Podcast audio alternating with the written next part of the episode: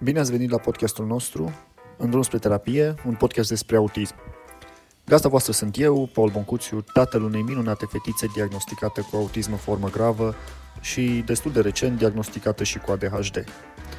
El are șase ani, are o surioară mai mică și astfel uh, pot să zic că ne bucurăm de o familie frumoasă, clar, fără nicio șansă să avem vreo ocazie să ne plictisim.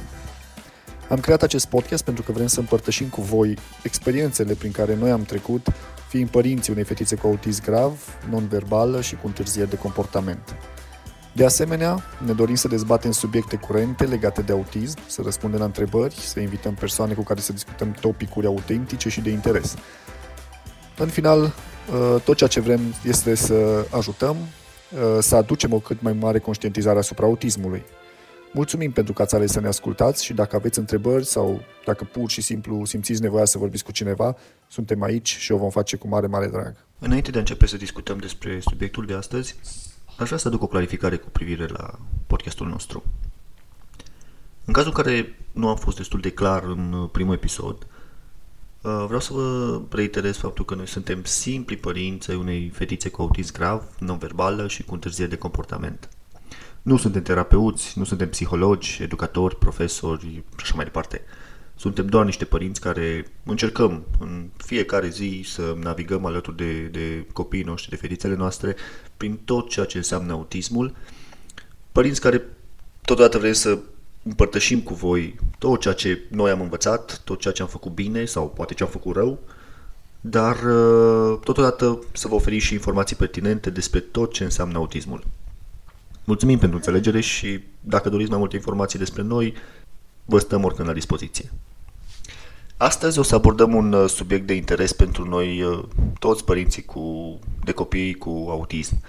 Este un subiect care ne poate aduce un, poate unele clarificări, dar la fel de posibil pot, pot, uh, poate să ridice unele semne de întrebare. Astfel vom, vom discuta astăzi despre tipurile de autism care există, vom intra în câteva detalii cu privire la ce înseamnă, cum se manifestă ele și care sunt principalele caracteristici. Tulburările din spectrul autist reprezintă un grup uh, divers de afecțiuni. Aceste afecțiuni se caracterizează printr-un anumit grad de dificultate în uh, interacțiunea socială și dificultăți de comunicare. Dar uh, pe lângă astea mai sunt și alte caracteristici sau uh, modele atipice de activități și comportamente comparat, uh, comparativ cu un copil neuronal tipic, comportamente cum ar fi dificultatea tranziției de la o activitate la alta, uh, concentrarea asupra anumitor detalii, reacții neobișnuite la senzații. Este, este foarte des întâlnit ca persoanele cu autism să mai aibă asociate și alte condiții pe lângă autism. Și menționăm aici câteva dintre ele, respectiv uh, epilepsia, depresia, anxietatea, și una dintre cele mai des întâlnite uh, fiind uh, tulburarea de hiperactivitate cu deficit de atenție, mai bine cunoscut uh, ca și ADHD. Mai sunt și comportamentele provocatoare, cum ar fi autovătămarea, precum și dificultățile de somn. Putem să zicem și noi că și în cazul nostru Eli mai are pe lângă autism și ADHD diagnostica clinic, iar uh, pe lângă acestea prezintă și comportamentele provoca- provocatoare menționate deja. Um, de asemenea, nivelul de funcționare intelectuală în uh, rândul persoanelor cu autism variază foarte mult, uh, extinzându-se de la o afectare profundă, respectiv retard, până la niveluri superioare de inteligență. Cu toate că nu se știe clar de unde provine autismul, Uh, conform uh, Organizației Mondiale de Sănătate, uh, dovezile științifice disponibile sugerează că există mai mulți factori posibili care fac ca un copil să aibă mai multe, mai multe șanse de a avea autism. Inclusiv discutăm aici de factori de mediu și factori genetici. Datele epidemiologice disponibile la momentul, la momentul acesta concluzionează că nu există dovezi ale unei asocieri cauzale între vaccinul împotriva rujeolei, oreonului și rubeolei și autism. Studiile care au fost făcute în anii 90 și care sugerau o legătură între aceste, între vaccinuri și autism, uh, s-au dovedit a avea destul de multe erori științifice, astfel că în decembrie 2002 Organizația Mondială a Sănătății prin uh, Comitetul Consultativ Mondial pentru Siguranța Vaccinurilor a concluzionat clar că nu există o legătură între vaccinuri, respectiv vaccinurile împotriva rujeolei, oreonului și rubeolei și autism. De asemenea, nu există dovezi care să indice, să sugereze că orice alt vaccin din copilărie poate crește riscul de autism. Dar vom, vom reveni cu un episod dedicat și acestor studii, respectiv uh, dacă există vreo corelație între vaccinul și autism. Mergând mai departe, conform uh, manualului de diagnostic și statistică al tulburărilor mentale, ultima ediție, tot, uh, tot ce înseamnă autism și modul în care acesta era catalogat și clasificat înainte, a trecut acum sub egida unei singure denumiri, tulburare de spectru autist. În edițiile anterioare a manualului existau mai multe categorii de autism, respectiv uh, găseam acolo autism clasic, uh, sindromul Asperger, tulburarea dezintegrativă a copilăriei și tulburarea pervazivă de dezvoltare. Uh, tot în, în ediția 4 a manualului era inclus și sindromul RET, dar acesta nu mai apare în ediția nouă nici, nici sub clasificarea de tulburare de spectru autist. Dar oricum o să discutăm câteva cuvinte și despre acest sindrom. Autismul clasic sau uh, sindromul Kenner, cum se mai numește, uh, este cunoscut uh, conform Wikipedia, și aici citesc din, din Wikipedia, autismul clasic este cunoscut și sub numele de autism infantil, tulburare autistă, autism infantil timpuriu, psihoză infantilă, autism scanner, sindrom Kenner sau pur și simplu, simplu autism. Autismul clasic este o afecțiune Uh, neuronală descrisă pentru prima dată de doctorul Leo Kanner în 1943. Autismul clasic se caracterizează prin uh, dezvoltare atipică și afectarea interacțiunii sociale și a comunicării, precum și prin comportamente, activități și interese restricționate sau repetitive. Aceste simptome apar pentru prima dată în copilăria timpurie și persistă pe tot parcursul vieții.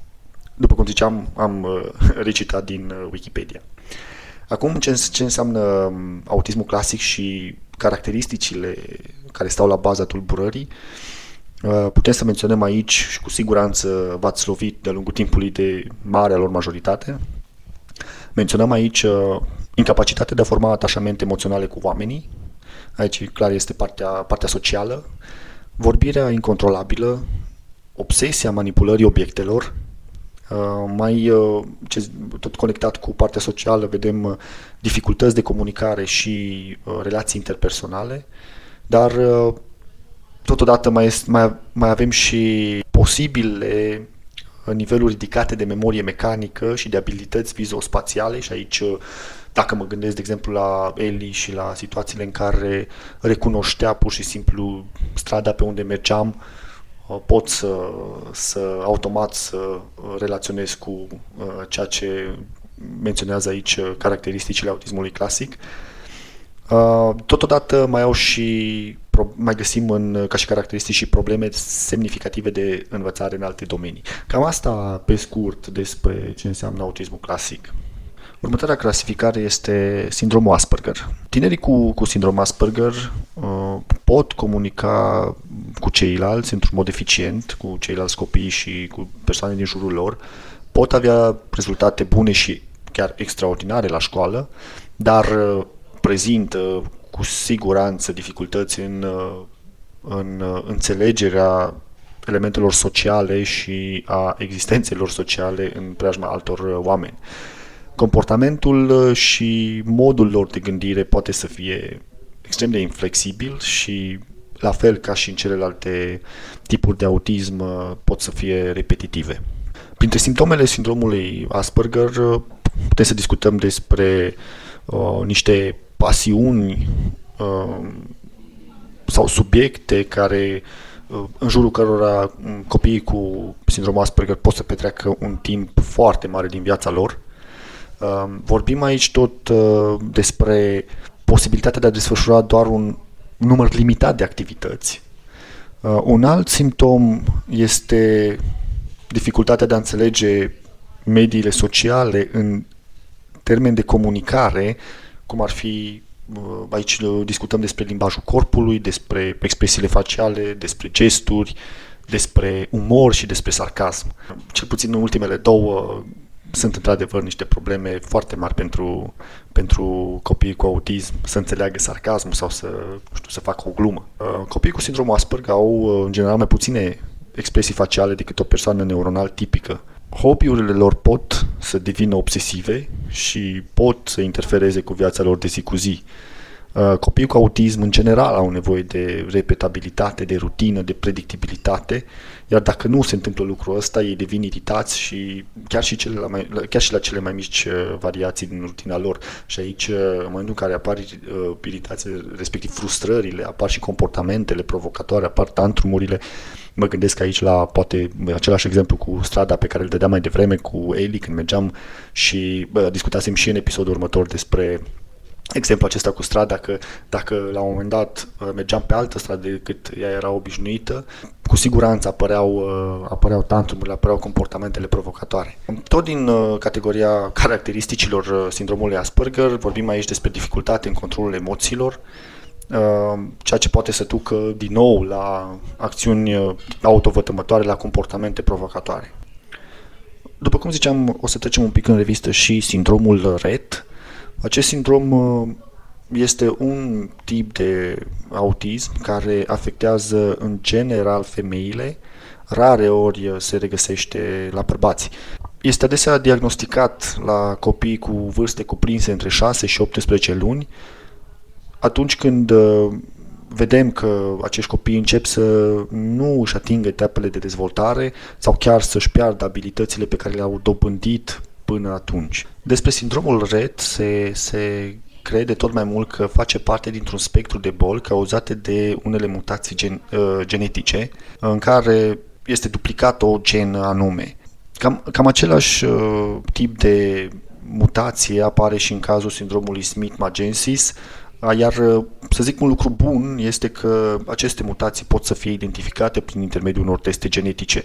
Într-adevăr, testele genetice vă dau dreptate, posibil că vă gândiți în momentul de față, testele genetice, da, sunt uh, destul de costisitoare, dar uh, dacă reușim să identificăm uh, astfel de modificări genetice în structura copilului nostru, cel puțin știm la ce să ne așteptăm și cumva știm mai multe despre ceea ce ar trebui să facem în continuare. Din păcate, sindromul RET cauzează deficite grave în aproape fiecare element al vieții copilului. Dintre simptomele care apar în cazul sindromului RET uh, vorbim aici despre pierderea mobilității sau chiar anomalii de mers, uh, reducerea tonusului muscular, dimensiune mai mică a capului, um, tulburări de vorbire, cazuri în care mâinile își pierd funcționalitatea, mișcările involuntare ale mâinilor, convulsii, dificultăți de respirație, probleme cu somnul. Comparativ cu restul, cu restul uh, categoriilor de autism, într-adevăr acestea par a fi mult mai, afectează mult mai mult partea fizică, clar vin din uh, zona neuronală, dar afectează mult partea fizică și motricitatea persoanei. Dacă, de exemplu, în cazul, uh, cazurile prezentate anterior de Asperger sau uh, Kenner syndrom, discutăm mult mai mult despre partea socială, de comportamentală, aici vedem că vorbim mai mult despre partea de motricitate și, în general, motricitatea grosieră, nu neapărat motricitatea fină. Următoarea categorie pe care o să o discutăm este tulburarea dezintegrativă a copilăriei. Această tulburare este o afecțiune rară, iar uh, debutul tulburării diferă de la, o persoană, de la persoană la persoană, dar în general apare după vârsta de 3 ani. Din cauza debutului uh, tardiv, va exista și se va vedea o pierdere a abilităților dobândite anterior în ceea ce privește uh, funcționarea socială, partea verbală, inclusiv partea motorie la copil. Cu toate că nu este cunoscută proveniența acestei tulburări, unele persoane consideră că afecțiunea este un oarecare tip de demență din copilărie cauzată de acumularea de amiloide în creier.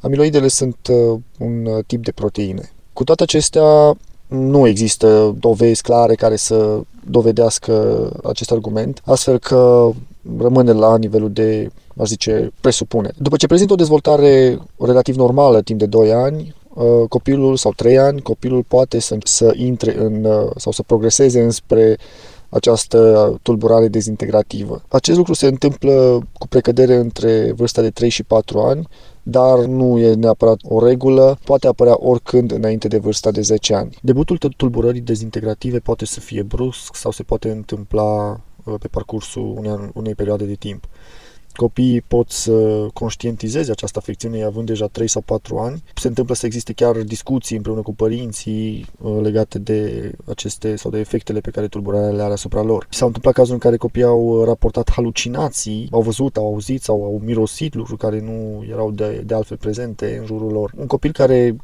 până la vârsta de 3-4 ani reușea să vorbească relativ ok, uh, Acum, uh, odată cu începerea tulburării dezintegrative, Uh, se poate vedea un regres, uh, poate să înceapă să își piardă treptat tot ceea ce a achiziționat până în acel moment. De asemenea, un copil căruia place să, să îmbrățișeze sau uh, să arate afecțiune, poate să ajungă să se opună complet la tot ceea ce înseamnă contact fizic. Um, în ceea ce privește abilitățile pe care le-a dobândit până la debutul tulburării dezintegrative, în general se poate identifica această tulburare prin observarea abilităților pe care copilul le-a pierdut și dintre cele 5 sau 6 abilități uh, despre care discutăm, dacă s-au pierdut două dintre ele, deja poate să se ridice un semn de întrebare, să se gândească atât părinții cât și specialiști în domeniu că ar putea să fie discuția legată de uh, tulburarea dezintegrativă a copilăriei.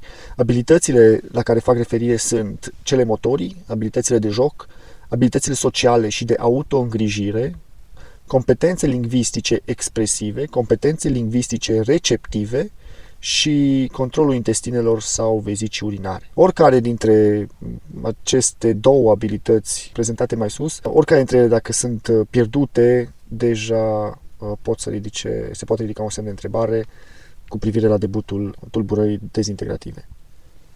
Ultima categorie pe care o să o discutăm astăzi este tulburarea pervazivă de dezvoltare. Aceasta apare atunci când uh, un copil cu dificultăți de învățare și comportament nu îndeplinește toate criteriile de diagnostic pentru o anumită categorie de autism, mm, este folosit diagnosticul de tulburare pervazivă. Uh, în general, acest, acest diagnostic este pus uh, persoanelor care au simptome, simptome mai ușoare decât cele prezentate în categoriile de mai devreme. Simptomele tulburării pervazive de dezvoltare pot să fie, la fel ca și mai devreme, comportament social precar, o dezvoltare necorespunzătoare a abilităților motorii, senzoriale, spațiale, cognitive, sociale și așa mai departe, uh, probleme de, co- de comunicare, uh, o subdezvoltare a competențelor de vorbire și uh, a celor lingvistice, Putem să vedem în cadrul acestui, acestei tulburări și existența unor acțiuni persistente și repetitive, cum ar fi, de exemplu, deschiderea, închiderea ușilor în mod uh, repetat. Aici pot să zic că am văzut astfel de comportamente și la fetița noastră, la Eli. De ceva vreme chiar uh, îi place să închidă, să deschide ușile și să le trântească chiar. Aș mai include aici la simptome și partea de uh, sensibilitatea normală la gust, la sunete, la mirosuri sau chiar la atingere. Cam astea au fost uh, categoriile care intră sub uh, spectrul de autism. Orice fel de întrebări dacă aveți în ceea ce privește ce am discutat până acum, vă așteptăm cu mare drag și putem să discutăm oricând legat de, de ele, în măsura evident în care putem să răspundem la întrebări. Acum uh, aș mai vrea să trec rapid prin uh, două elemente, respectiv uh, cum să diagnosticăm autismul și care ar fi opțiunile de tratament. Cu siguranță vom discuta despre aceste două elemente pe parcursul altor, altor episoade într-un mod mai elocvent și mai detaliat. Dar acum, în ceea ce privește diagnosticul autismului, știți poate foarte bine faptul că poate să fie dificil de diagnosticat, deoarece nu există, nu avem în momentul de față un test medical, mă gândesc aici la un test de sânge, care ar putea să ne zică foarte clar, sau chiar genetic, care poate să ne zică foarte clar, da, ai sau nu ai uh, uh, tulburarea de spectru autist.